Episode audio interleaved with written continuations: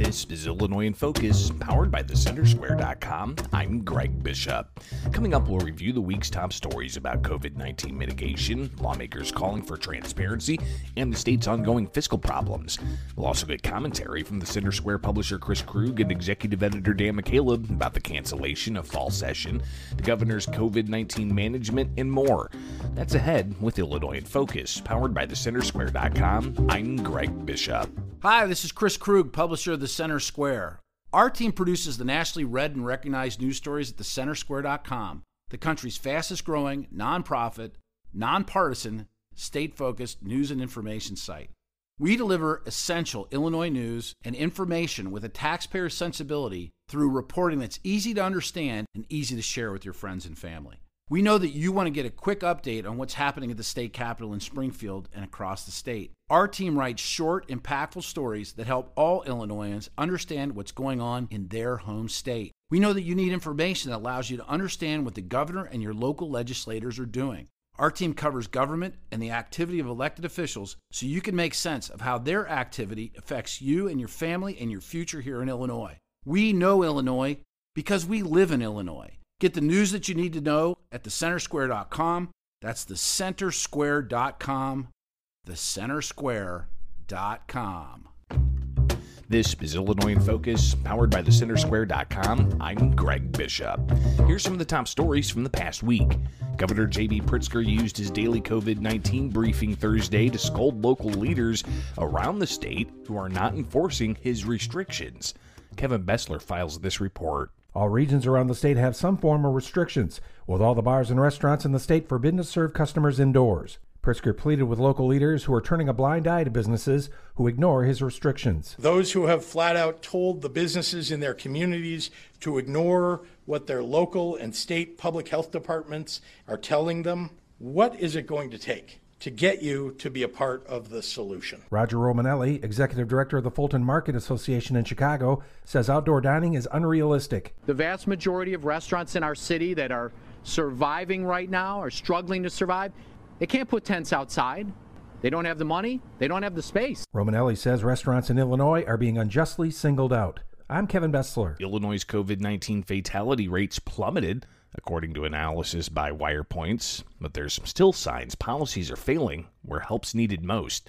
Wirepoints President Ted Dabrowski's team crunched the numbers from 3 months early in the pandemic and found the case fatality rate was just under 5%. From the last 3 months, the case fatality rate is 0.9%. As a public, we're running scared because all we hear is this massive increase in cases.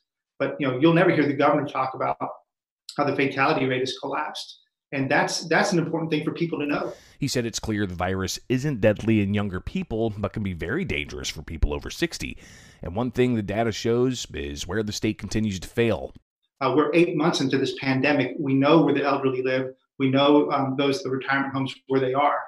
In the month of September, and I think part of November, 44% of all deaths in Illinois were still in retirement homes. And that's a shocking statistic. Dabrowski said even at the spike of COVID-19 related deaths reported Wednesday, 127 of the 145 were people 60 and older. He said the data shows the state needs to focus more on protecting the elderly, as nearly half the deaths continue to be at nursing homes. What I think the best money would be spent is opening up the economy, opening up schools, and then taking lots of money and protecting the retirement homes. Again, like I said, we know where they are. We know where they live. They need to be protected. Another note he highlights is despite knowing the need, the state hasn't increased the number of hospital beds since June. I think we shouldn't be surprised that our hospitals are being strained because we've done nothing about that, despite the fact that we know that as we open up the economy, we're susceptible to more cases and more hospitalizations. A bipartisan, bicameral group of lawmakers are putting pressure on legislative leaders to hold joint public hearings of Governor J.B. Pritzker's management of COVID-19. Republican State Senator Sue Rezin and Democratic State Representative LaShawn Ford said 8 months into the pandemic, it's beyond time to hold hearings. Ford said lawmakers are closest to the people, and the governor's unilateral actions on unemployment, grant dollar distribution, restaurant regulations, and other things can't continue without oversight. Everything is not about dollars, but it is also about how the government imposes rules and restrictions on the public. Rezin said. Letters back and forth don't work. We need the ability to call a hearing, to have the people come and testify so we understand better what's going on. I think there's value because of what we're hearing from our constituents and having this back and forth conversation, this dialogue with us. Because of the unknowns early on, the governor's been given great latitude, Rezin said, but it's time to bring lawmakers into the fold. It's a challenge when in the middle of the mitigation plan, the governor changes the rules to completely shut down indoor dining about 4 weeks ago and tells us afterwards. Ford said there's a lot more knowledge about the virus now, 8 months in.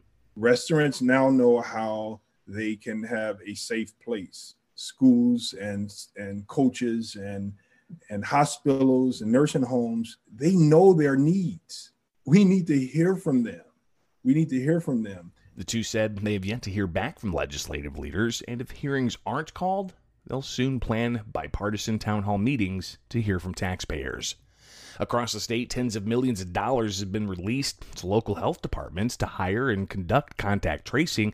Now, nearly 8 months into the pandemic, nearly one in every COVID case is not being contacted.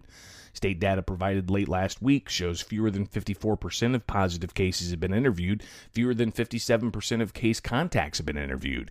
Even the attempt rate's around 70%. Governor J.B. Pritzker said they're building it out, but they need more resources. Do we need more? Yes. I mean, the case numbers have gone up, and so we'll continue to look at how we might be able to afford hiring more and how we might use more volunteers. State Representative Tim Butler tested positive for the virus October 24th and said he still has not been contacted. If we have so many people that have not been followed up on, it really questions the entire system, to be honest with you, as to how well it's working, how well it's not working. Butler said it's another example in a series of issues where there's need for public hearings. To dodge and weave the press, you know, the governor can do that pretty easily, or not answer questions, or move on to. It's a whole different story to have the heads of your agencies before a committee of the legislature for an extensive setting. It's unclear when lawmakers will return to Springfield. Leaders in the House have refused to call in-person hearings on other issues out of concerns of spreading COVID-19. Illinois has the second worst recovery of unemployment in the nation. Consumer finance website WalletHub said despite the U.S. dealing with an uptick of COVID-19 cases, new unemployment claims decreased from the week before nationwide. Illinois saw a decrease of new filings by 2,800, but still saw more than 70,000 initial unemployment claims last week. All neighboring states have among the best recovery, with Kentucky ranked 7th best. With the fall session of the Illinois General Assembly canceled, Governor J.B. Pritzker could call for a special session, but he hasn't indicated such, despite the state's billions-dollar budget hole. Pritzker said lawmakers are going to have to come together at some point to deal with the budget. There's more to be done than just trimming. Now we're going to have to make some serious and, frankly, painful cuts. Those aren't things that I can do alone. The legislature has to be right there with us. Governor said he's working to shore up the state's finances to repair Illinois' worst-in-the-nation credit rating. I'm very, very focused on making sure that our credit rating agencies don't downgrade the state of Illinois. He said he's working with legislative leaders heading into when they return in January and didn't indicate if he'd call them back for a special session, as he has the power to do. State Representative Avery Bourne said there needs to be a session to deal with a myriad of things sooner rather than later. Not the least of which is the checks and balances that need to occur on coronavirus response.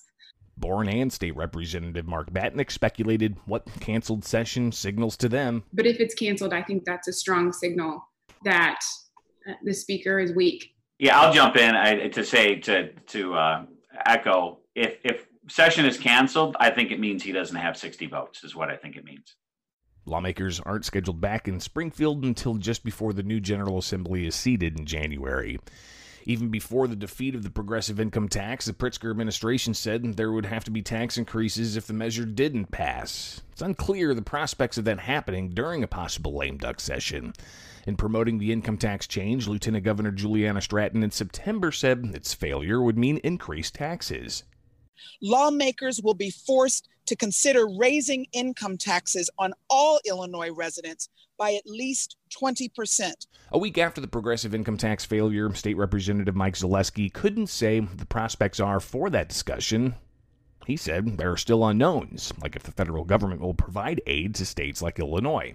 I don't know that we're in a position to simply say we're only going to have that conversation about raising taxes. We're only going to have a conversation about cuts. Representative Bourne said even if an income tax increase were floated, it may sink. I'm not sure that Speaker Madigan has the political capital to be reelected as speaker, much less pass an income tax. And I think the voters were very clear on Tuesday that they are sick and tired of tax increases, specifically income tax increases, being the only answer that House Democrats and the governor have to get us out of our fiscal mess. Illinois is among 11 states the group Multi-State considers at significant risk for increased business taxes. Members of the committee investigating Illinois House Speaker Michael Madigan's conduct in the ComEd bribery scheme differ on the timeliness of issuing subpoenas. Illinois House Special Investigating Committee Republican member Tom Demmer said it's been more than 40 days since the committee last met. He said it's beyond time to issue subpoenas for Madigan and others to testify, who we know have relevant and important information that is necessary for our committee to conduct its investigation in a thorough, complete, and fair way. ComEd admitted in a different committee hearing that it paid $1.3 million over 9 years to associates of Madigan in an effort to influence the speaker. Committee Chairman Chris Welch said they're waiting for documents from ComEd. He also had concerns about meeting in person amid COVID-19.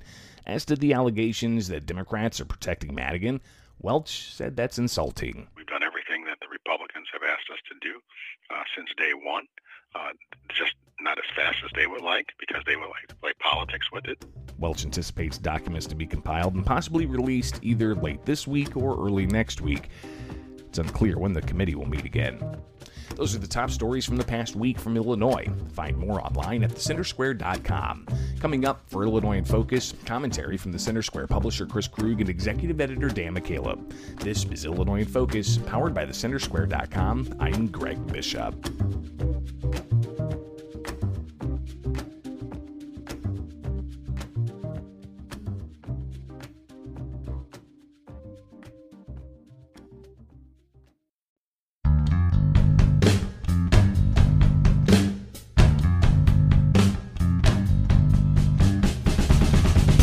Hello, everyone, and welcome back to the Illinois in Focus podcast. This is the Crosstalk segment. I'm Chris Krug, publisher of The Center Square, joined by Dan McCaleb, executive editor of The Center Square. Dan, how are you today? Doing well today, Chris. You? Doing fine. Trying to make sense of what's going on here in Illinois over the next 3 weeks with regard to my ability to move around freely. COVID mitigation, which it kind of got lost maybe just a little bit in the public discussion as we wound our way through election week, is back, and it's back with a vengeance in Illinois and in other places, obviously, around the United States. Why don't you give us an update on sort of where we stand? We're talking about this in the context of Governor Pritzker's comments on Wednesday. What does it mean? Anyone who's been paying attention has seen that COVID-19 infection rates have been on the rise for several weeks in Illinois. Hospitalizations have been on the rise. Unfortunately, what that means for Governor J.B. Pritzker is sounding like more restrictions. He sounded Wednesday dangerously close to implementing a full-on stay-at-home order. It was only a recommendation at this point. He asked Illinois residents to stay at home for the next 3 weeks, except for vital services such as, grocery shopping or going to see your doctor or whatever. It was not an order, but I am worried that he might do it again, which could be, it was devastating for small local business owners back in March when it was first put into place. We've gradually learned, how to successfully live with this thing. The major grocery stores have been open the entire time. They've been able to manage without any outbreaks at, the Walmarts or the Jewels of the world.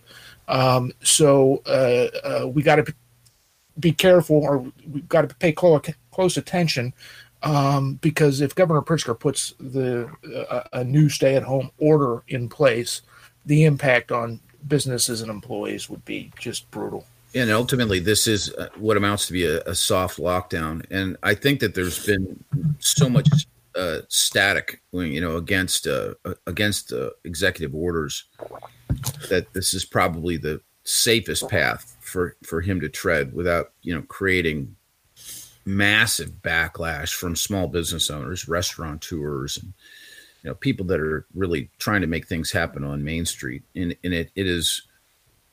The language is different than, say, mid-March, but I think the implications are largely the same.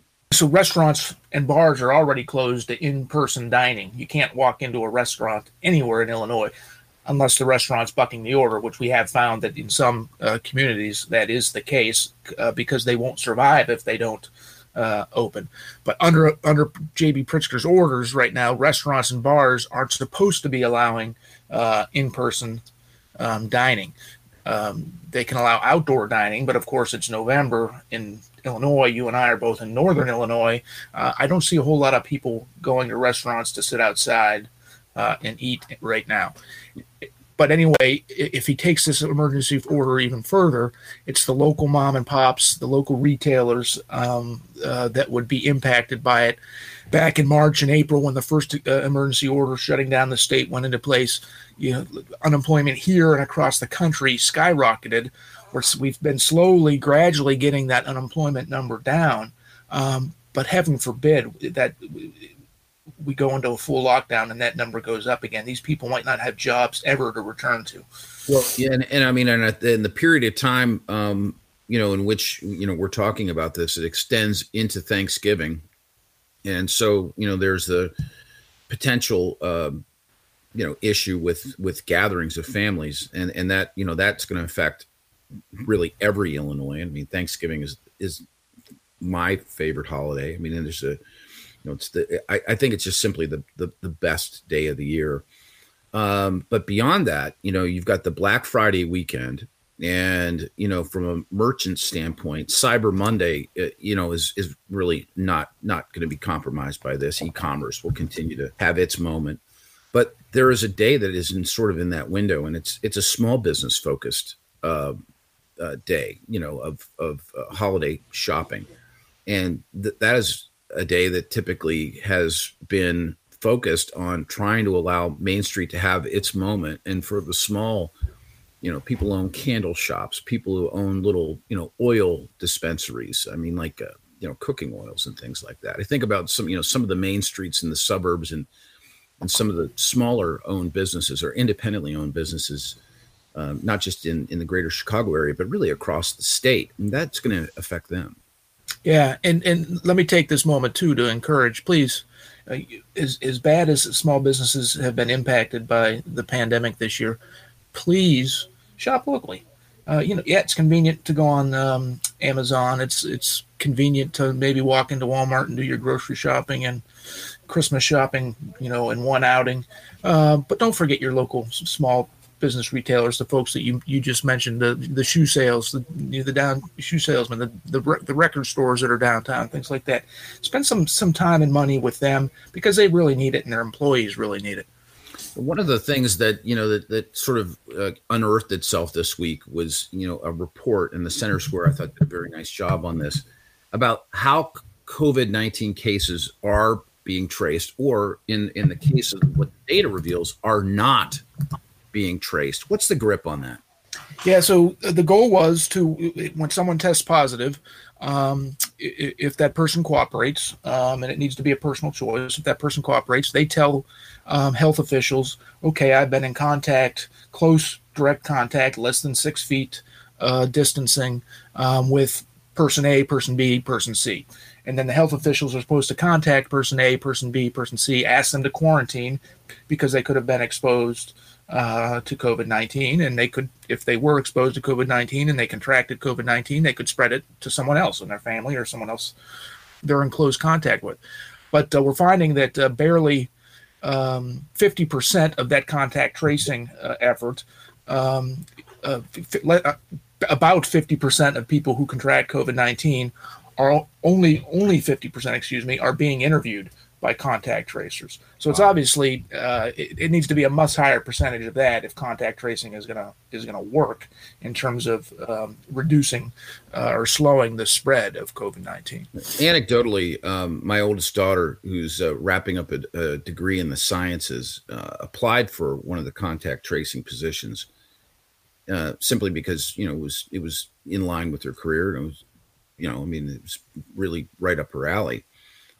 She made that application, I want to say it was in May, and she didn't hear back until she was already had returned to her university out of state. And looking at the numbers of people that they have hired, there seems to be, there's a gap there. There's a gap from the target number of contact tracers that the state, intended to hire and that Governor Pritzker said would be hired. And the administrative aspect of that sounds where the snag has occurred, that the state has been slow to disperse this money to the local counties. And it's the local counties that are doing this hiring. Obviously, local county revenue is impacted, so they didn't have the ability to sort of, lean forward with the expense of the contact tracers. How big of a mess is this at this point, in your estimation? Well, I'd compare it to the unemployment insurance office. When hundreds of thousands of Illinoisans filed for insurance claims back in March and April and May, the state again was very slow to respond to add staff to the offices that are supposed to process those insurance claims, and still to this day, the state is slow in. In one, responding to all claims. We've heard from people who've gone months without their unemployment benefits simply because the state hasn't responded. Of course, we've talked before on this show about fraudulent claims for unemployment insurance and the state being slow to respond to the fraudulent claims. Well, it's just the same thing here with the contact tracers. We're now 8 months into this pandemic. Why haven't we hired the number of people that the state feels we need to get a handle on it? That's a fair question. I mean, on the IDES matter, there was a fraudulent, so I've had firsthand experience here. There was a fraudulent claim filed under my name. And I reported it immediately, and that was in the middle of September. Here we are making our way into the middle of November. I've received phone calls from the state, only two, with regard to contact me about the fraudulent claim, which I've received a letter that says that my claim has been canceled, but I've not spoken with anybody at IDES about the ramifications of a false claim being made. I'd like to have that conversation. I'd like to understand that. But, the calls that I received came from a spam number. My cellular carrier identified the dial out number or the incoming call number as being spam. So I would have to imagine that I'm not alone with that. I have a pretty well used service. I would say a Class A service in terms of cellular carrier, and that doesn't seem to have been repaired in any meaningful way. I'm curious about your daughter who applied for the contact tracing job. Did the state respond? Did she get hired? What happened there? Well, the state offered her the opportunity. Actually, ultimately, it was the county that offered her an opportunity to come in and interview the position, but she was already back at school. Gotcha. She applied in May at the literally within 48 hours of the announcement of this massive program that the state was going to launch, and it wasn't until September that she had heard back about the opportunity. So, as we look at this thing and just kind of watching, how the state of Illinois has responded, because there's been plenty of criticism from Governor Pritzker about the national response and the Trump administration's, pathway to making sure that, that the right pieces are in place to deal with COVID-19. The state's pathway has been really, I think, open to criticism and in some cases, an abject failure. If that is the case in the county where I live, and I live in McHenry County, which is, a county 300,000 plus people. If it took 3+ months for the interview to occur. That's a long time, and there's a lot of ground that was, frankly, that was lost. And if now, here we sit in mid-November, and we're still X number of people short from the anticipated number of contact tracers required, and the existing contract tracers are only attempting 70%, which the Center Square reported this week, and are only successful on slightly less than 50%. That is not effective, and clearly the methodology that we've used to make this program work not efficient, and again, not effective. Yeah, well, as you said, before you start criticizing others, as Governor Pritzker did with the Trump administration and the federal response, you should make sure your own house is in order. And obviously, Illinois' house is not in order on multiple fronts.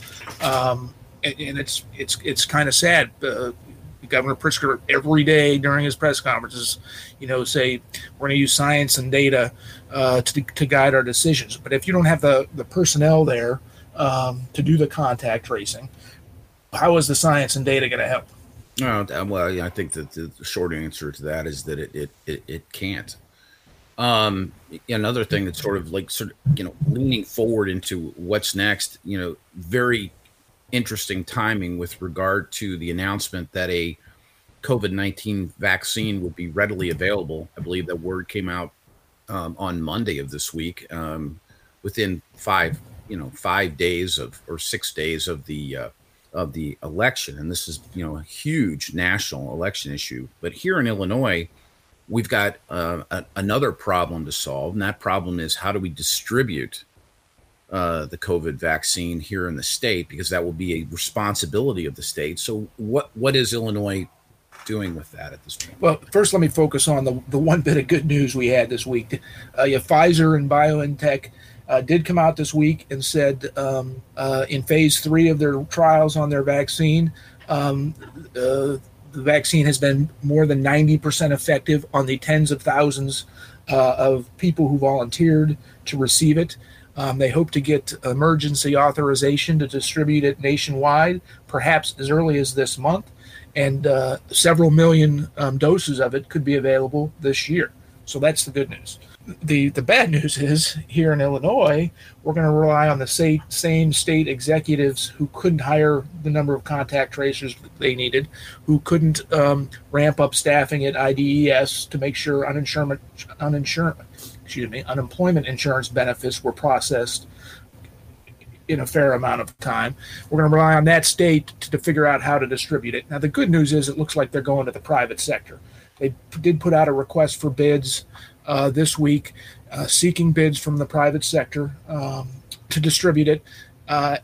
Anyone, I think, in the private sector is going to be able to more efficiently and more quickly distribute something like a vaccine than a state government is. What we don't know now is who that vendor is going to be, how much it's going to cost, but we do need to move forward with it, absolutely. When there's a vaccine that's available, let's get it to the people who need it first, the healthcare workers, the most vulnerable, the elderly, those with comorbidities, and then let's get it out. Let's get the second wave out as quickly as we can. So hopefully the state makes a good decision and hires a company that's going to be able to do that. Yeah, I'm completely in agreement on that. I mean, it's the vaccine news, I think, buoyed a lot of people's spirits. It absolutely put a lift in the stock market this week as well. I mean, we had some pretty amazing changes to the positive at the beginning of the week, and really they've kind of held, which is terrific. I mean, if Wall Street feels like this is going to get us up and out. I would tend to agree with that sentiment, but the reality of it is that the vaccine is great. Getting the vaccine to the people would be greater. So we'll have to see how well the state of Illinois manages this, and frankly, fingers crossed, because that's what we all want. And we the vaccine allows some resemblance of normal to return. And for it to return relatively soon. And Dr. Anthony Fauci, has been a very quiet man, suspiciously quiet, came out this week also and said that his feeling was that the entire country could be handled by April now, which is a very, very different song from the Dr. Fauci songbook. Well, there was an election somewhere in the middle of all that. I may have missed that, Danny. But April, that would be great. We need to open this country back up. We need to open Illinois back up for the sake of ourselves and our economy and our children. We need to get kids back in school. So if we could get everyone who agrees to be vaccinated by April, that would be an amazing thing. Back here in Illinois, the ramifications of COVID absolutely, have ripple waves over state budget. And Fitch, the credit rating agency, came out with some guidance this week. It seems to be in line with something that we had been foretold by Deputy Governor Juliana Stratton. If you don't like our progressive income tax idea, you're really not going to like the idea of a 20% tax increase. Really does feel like, and I'm talking about income tax, it definitely feels like we're headed in that direction at this point. And unfortunately, the state for years has mismanaged its budget. It hasn't paid its bills. It's let pension costs get out of control. And now here we are 8 months in the pandemic, no budget cuts at the state level, essentially relying on the flat income tax changing to a progressive income tax. Voters soundly rejected that last week. The state budget also relied on $5 billion in borrowing, hoping that the federal government would step in and bail them out. That hasn't happened and doesn't look like it's going to happen. So now the state has essentially two choices: raise other taxes or raise the flat income tax, or cut costs. It absolutely must cut costs, and it must address pensions. $140 billion of unfunded pension liability. One in every four tax dollars that we send to Springfield goes to pay people who are no longer providing services in the state. Pensions are unaffordable, and we need to reform pensions, something that Governor J.B. Pritzker and the Democratic controlled House and Senate have refused to address, but it's staring them right in the face now. It's got to get done. This has been one of the weirder legislative years in the history of Illinois, and that reasons. I mean, it's been one of the weirder years in the history of Illinois.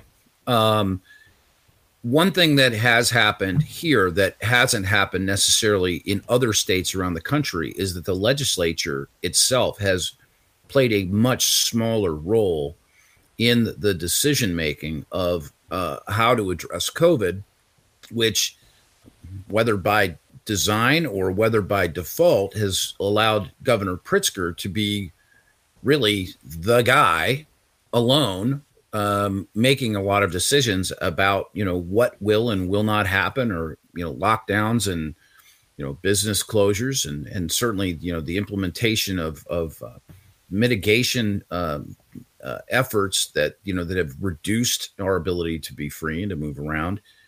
The legislature had a scheduled session here at the end of November, and it was announced, I believe it was announced on Wednesday, that session wasn't happening. So, so far this year, I don't know what the total number of session days has been, but since the state was effectively locked down, around St. Patrick's Day, I believe that they've been in session maybe a grand total of 6 or 7 days, something in that ballpark. Yeah, I think you're being generous to them there. I think it's fewer than that. I think maybe you count them on, maybe it was 3 or 4. Count them on one hand, but yeah, they were supposed to have a veto session post-election this month to deal with all kinds of issues. It's not like there's a lack of things to work on for the legislature. The budget that's $6 billion out of whack that we just talked about, the legislature needs to make decisions on reducing costs and how to manage through the budget deficit.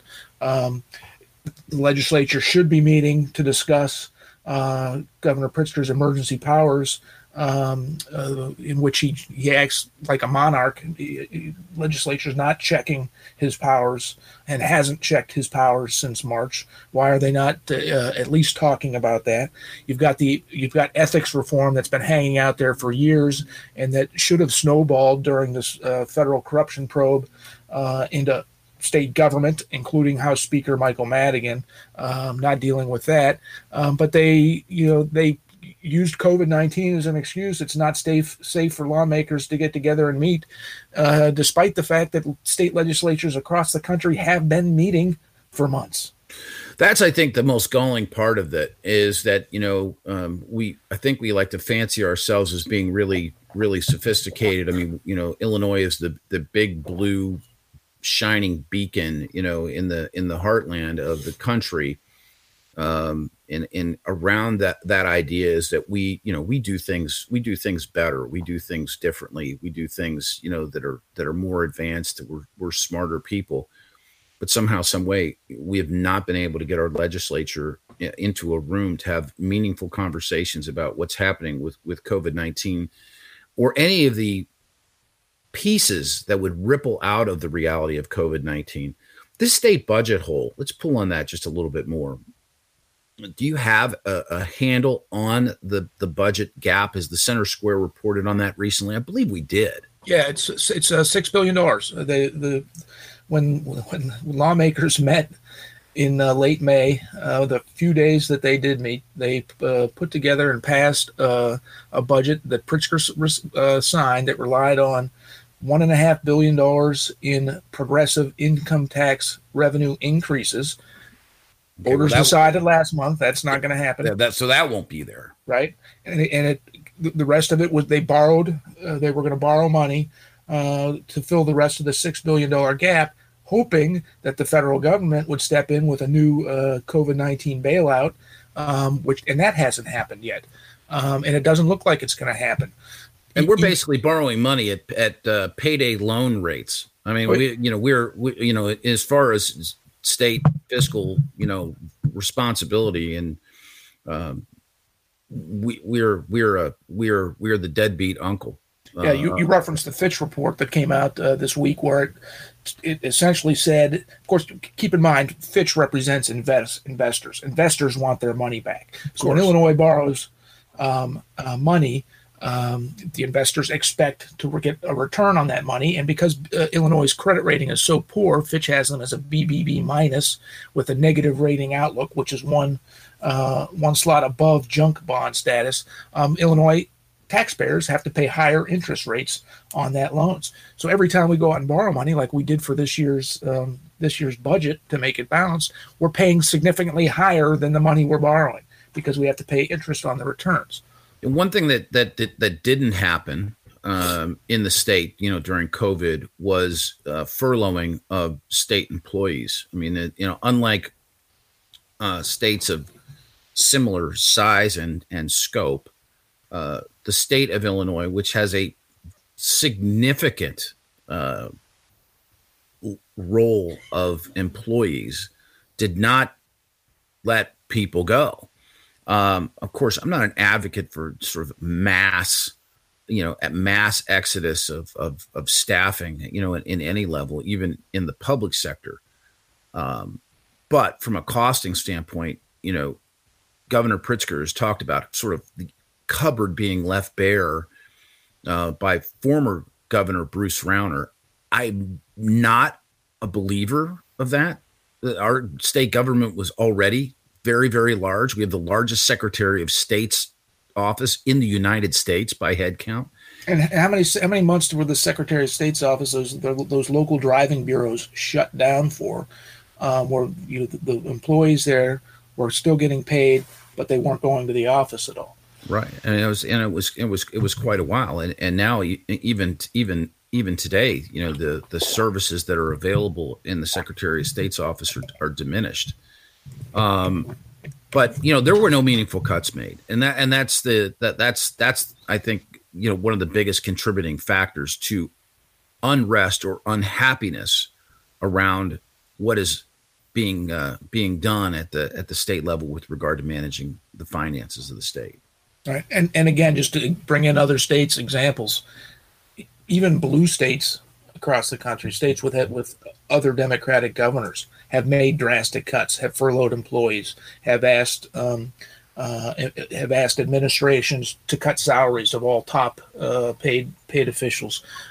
Not a single one of that has happened here in Illinois, despite the fact that we have a $6 billion budget deficit. We're borrowing almost $5 billion with hopes of a federal bailout.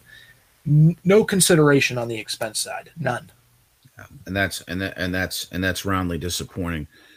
Well, the news here isn't all that hopeful. I mean, and that's obviously that's something that we all share in and have shared concern about.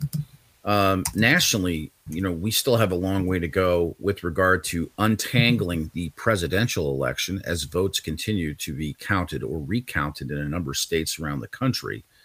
The Illinois vote, of course, is also continues to count.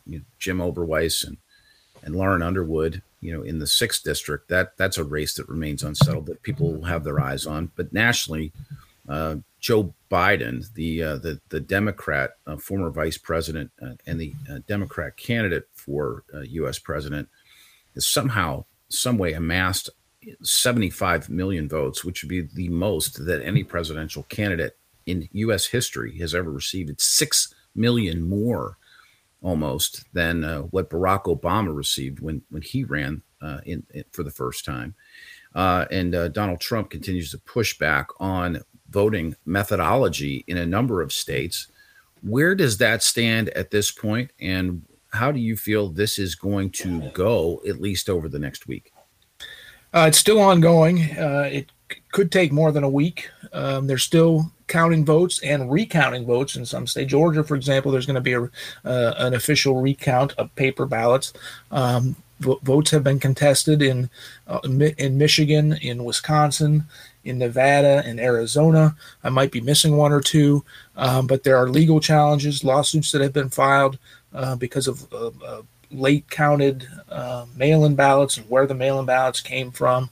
There have been reports of some districts in some states across the country where voter turnout was between 90% and over 100%. Is that reasonable? So there's plenty still going on here, and even though Biden has declared victory and given his initial victory speech, we're calling him the presumptive president-elect, but are not ready to take that step to go to president-elect yet because of all these voting issues and all these recounts and legal challenges that are out there. It's only 20 years ago that you wind the clock back to George W. Bush versus Al Gore, and that was an election that ultimately was decided in by vote count in Florida. That was a painstaking vote count, but it took 34 days for that to be settled. Here it is 20 years later. In theory, our technology is better. I mean, think about your life 20 years ago.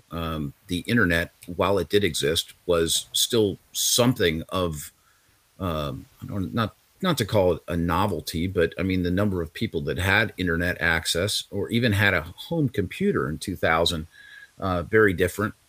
Phones didn't have that kind of capacity. And, why have we not done a better job, number one, on the technology side of this, and number two, why do we not have stronger, more clear election laws state by state, having been through this in our country's recent past? I'll address the second question first. That is one of the frustrating things about this post-election vote counts, is each state manages their elections differently. Each state has different rules for early voting, for mail-in voting. And of course, this year, many states were aggressive in trying to expand their mail-in voting. Some states have been doing it for years now. Colorado comes and Washington come to mind. But some states, it's relatively new. So during a pandemic, they're changing laws. And local clerks are the ones that count the votes when they come in locally. Sometimes there's poor communication between the state and the local clerks. And then this massive amounts of mail-in ballots that came in at the last minute. That's confounding some vote counters in various states. States have different rules for how long you can accept mail-in votes, whether it be up to election day or even days after an election day. If someone mailed a vote, for example, on election day, how long are you going to wait for those votes to come in? So it's there's no doubt it's been frustrating. The different rules in the different states are somewhat frustrating. But the fact is we need to count. We make sure the vote count is right. And even if it takes more time, we do need verification that the vote counts in these closed states are correct. Yeah, I can't tell you the number of people that I've talked to, in the last week about just simply about the election, and in particular, the way that the networks and more so the Associated Press called races. And, when you're watching election on election night, it's typically the Associated Press goes first and they declare winners, and the networks would then follow behind, and the larger metropolitan newspapers will follow behind, and it serves to validate the Associated Press's call. Clearly, there were some presumptive calls. Arizona comes to mind, and then some confusing results: Wisconsin, Michigan, and Pennsylvania, Georgia, North Carolina. North Carolina at one point, it was being reported, on election night, that it was leaning very much in former Vice President Joe Biden's direction. And now it looks like it's completely the opposite of that, and that where President Trump has, I think, as we're discussing this, a lead in the 70,000 vote lead. We should be better at this by now, should we not? I absolutely agree. For reference, we are taping this on Thursday, November 12th. So all leads that we talk about are subject to that time frame. Things could change in a day or a couple of days, whenever you're listening to this. But yeah, there's no doubt we should be better than that. It's 2020. We've had, as you said, the internet for decades now. We've had electronic voting machines in most states for decades now. We should be much better at these counts. That's why we need to look into these allegations of fraud. And we need to wait for those investigations to occur before we determine the winner. Yeah, and I think one of the biggest frustrations that's been expressed by the people that I've talked to is simply the media's unwillingness to challenge the vote. And looking at the, sort of looking past the fact that the vote total is so high, and that the percentage of eligible voters voting in some markets is so high, and that there's not really any anomaly around that. The skepticism, cynicism is one thing, right? Skepticism is something else. And I think that the best journalists are skeptical, though not cynical.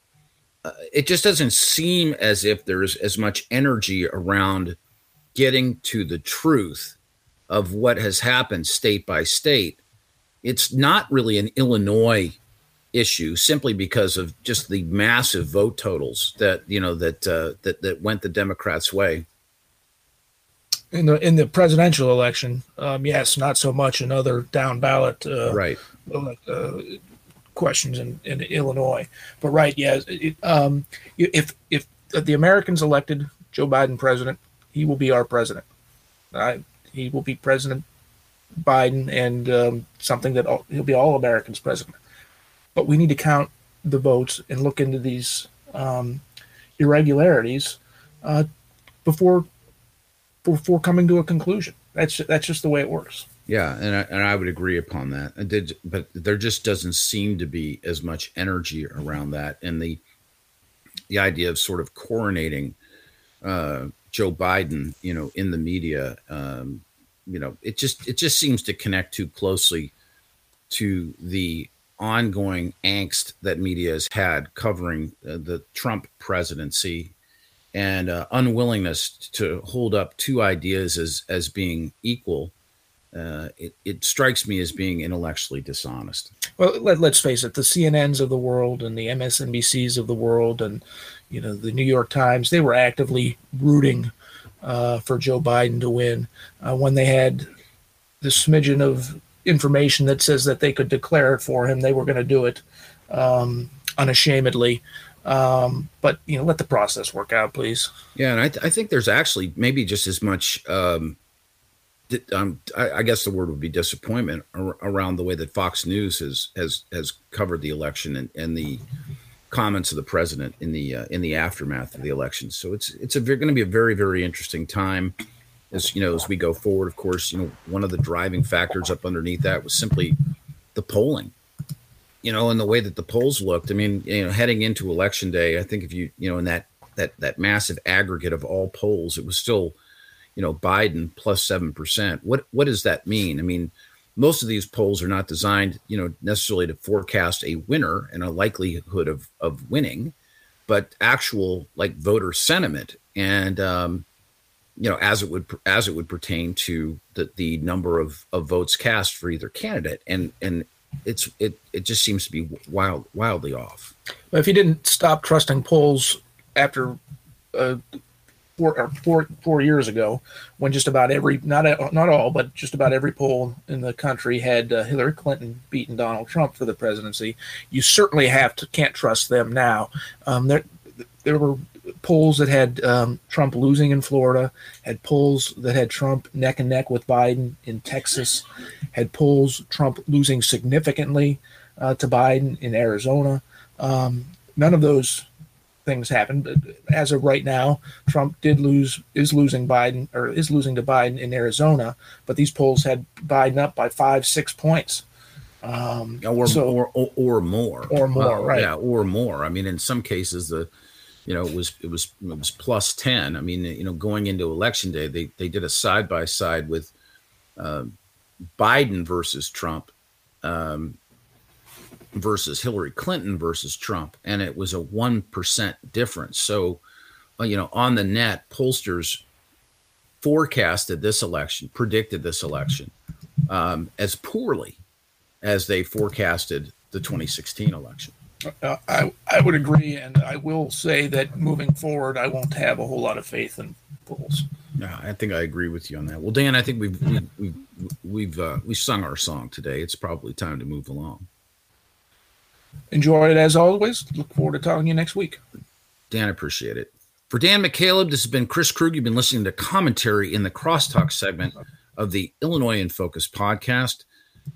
Now over to Greg Bishop for a look at what the Center Square in Illinois will be working on next week. Next week, lawmakers won't be coming back to Springfield for fall veto session after all. But there are growing voices demanding there be public hearings into the Pritzker administration's handling of COVID-19. We'll also continue to monitor the impacts of the economy for ongoing COVID-19 mitigation, prohibiting bars and restaurants from allowing indoor service, and other measures. This has been Illinois in Focus. For more Illinois stories and commentary online, visit thecentersquare.com. For the Center Square, Illinois, I'm Greg Bishop.